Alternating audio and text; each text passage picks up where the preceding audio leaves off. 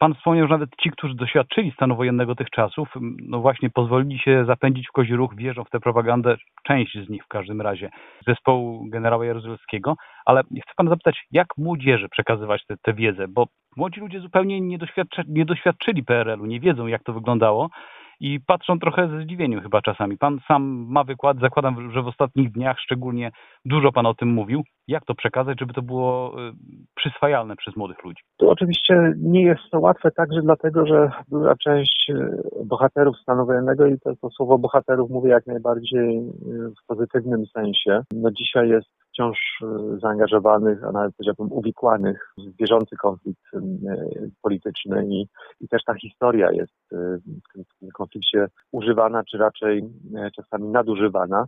Więc nawet z tego powodu to nie jest łatwe, bo często jak młody człowiek słyszy słowo Solidarność, to właśnie kojarzy to z jakimiś konkretnymi osobami i ich dzisiejszym takim czy innym e, zachowaniem, a nie z, z no, tą wspaniałą e, aktywnością sprzed 40 e, już w tej chwili lat.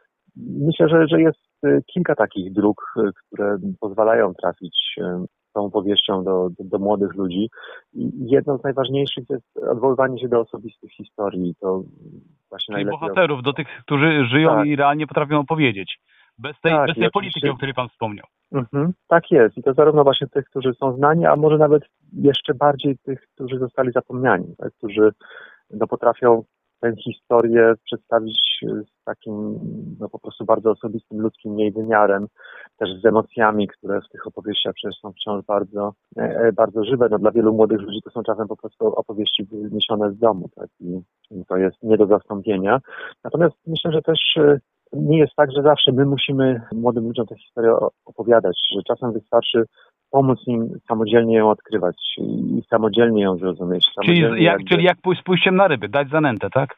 E, troszeczkę tak. I, i, I, moje doświadczenie chociażby z pracy w Instytucie Pamięci Narodowej wskazuje, że to jest y, bardzo skuteczne. Tak? I, i, I wówczas oczywiście oni będą tę historię interpretować po swojemu, ale jestem pewny, że uznają ją za bardzo ważną, I, bo, bo taka ona po prostu była i każdy, kto jej naprawdę dotknie właśnie, nie tylko na zasadzie suchego wykładu czy czytania podręcznika, to, to po prostu poczuje, jak niezwykła to była historia, oczywiście bardzo dramatyczna, ale też no, w jakimś sensie piękna, piękna przez, przez właśnie postawy ludzi, którzy znaleźli w sobie odwagę, aby tym czołgom na ulicach się przeciwstawić no, z gołymi rękami albo z zadrukowaną nieczytelnie kartką, e, kartką papieru i, i, to działa. I myślę, że młodzi ludzie po prostu muszą mieć szansę, żeby e, tę historię poznać, a później opowiedzieć ją swoim językiem, który, który może być bardzo różny od tego, jaki, jaki my używamy.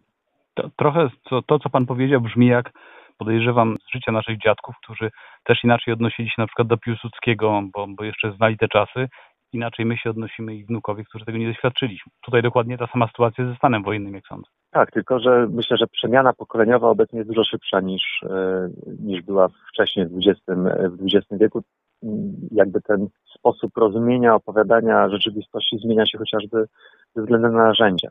Tak, można powiedzieć, że z naszymi dziadkami czy pradziadkami łączyła nas kultura słowa pisanego, pewne wspólne metody przekazywania wiedzy, a, a dzisiaj można powiedzieć, że między pokoleniem stanu wojennego a, a współczesnym młodym człowiekiem rodzonym już w XXI wieku, to pod tym względem jest prawdziwa przepaść. Dlatego też w pewnym sensie łatwiej młodym ludziom będzie samym znaleźć język, jak opowiedzieć tę historię, niż, niż nam próbować ją przełożyć na, na ten, ten język chociażby mediów społecznościowych, którzy oni dużo lepiej rozumieją niż my.